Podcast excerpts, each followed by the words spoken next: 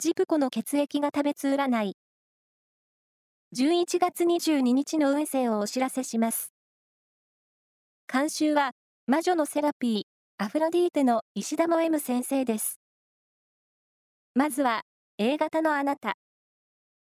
何気なく取った行動がラッキーにつながりそう。ラッキーキーワードは、アイボリー。続いて B 型のあなた。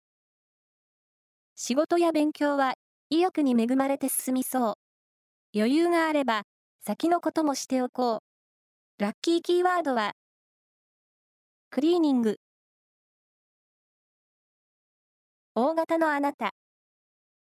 確かユーミンも大型だったと思いますが、今日の運勢は余計な一言が悪く取られがち。今日の会話は無難な話題にしておきましょう。